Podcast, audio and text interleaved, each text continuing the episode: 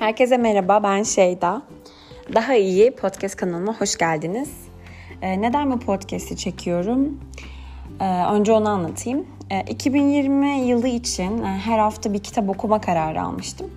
Ee, normalde zaten kitap okumayı seven ve gündelik hayata, hayatın içinde buna yer bulan bir insanım. Ee, en büyük hobilerimden biri. Ancak daha farkında olarak okumak istiyordum ve bu sebepten de 2020 yılında her hafta bir kitap okuyup bunu Instagram'da paylaşma kararı almıştım. Ee, bir şeyi paylaşacak olmak onu daha e, onu yapmaya daha yatkın olmama sebep oluyordu. Bu sebeple bunu paylaşma kararı almıştım. Ve e, artık 2020'nin sonlarına geldiğimiz bu günlerde 2021 için e, bazı kararlar aldım. Bunlardan bir tanesi de okuduğum kitaplarda öğrendiğim ve paylaşmaya değer bulduğum şeyleri anlatmak. E, çünkü bana öyle geliyor ki e, bir kitabı sadece okumak, vermek istediği mesajı almamak veya öğrettiği şeyleri hayata geçirmemek tüketmek anlamına geliyor. Ancak ben bu noktada, yani hayatım bu noktasında artık daha fazla tüketmek değil de üretim aşamasına geçmek istiyorum ve bunları paylaşmak istiyorum. E, dolayısıyla bu podcast'te başlamak istedim. Aynı zamanda bir podcast başlatmak da 2020 kararlarımdan, 2020 kararlarımdan bir tanesiydi. Bu podcast'te e, planladığımız şeylerden bir tanesi de ablamla birlikte e, şimdilik planımız iki haftada bir çekmek. Aldığımız kararları ve yaptıklarımızı, öğrendiklerimizi de paylaşmak. Aslında muhabbet havasında geçecek bölümler de çekmek istiyoruz. Umarım birlikte güzel vakit geçiririz.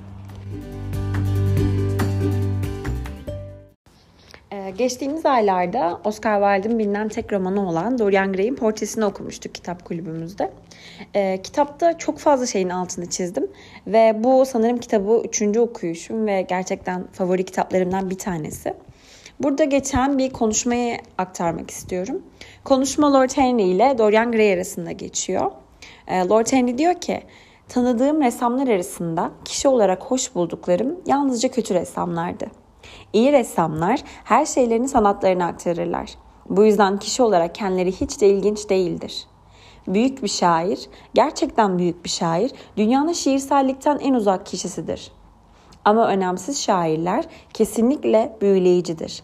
Şiirlerindeki ritim ne kadar kötüyse kendileri o kadar daha renklidir.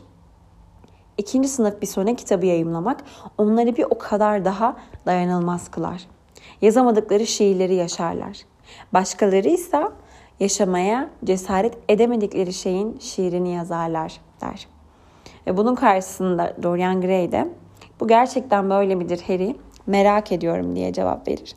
Ee, ben de bu aralar sıklıkla bunu düşünüyorum aslında ve kendime şu soruyu soruyorum. Gerçekten önemli olan yaşamaya cesaret edemediğimiz o hayatı yazıya dökmek mi, şiirini yazmak mı? Yoksa önemsiz bir şair olmayı göze alıp o hayalimizdeki hayatı yaşamak mı?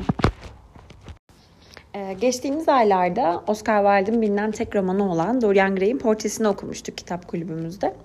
Ee, kitapta çok fazla şeyin altını çizdim ve bu sanırım kitabı üçüncü okuyuşum ve gerçekten favori kitaplarımdan bir tanesi. Burada geçen bir konuşmayı aktarmak istiyorum.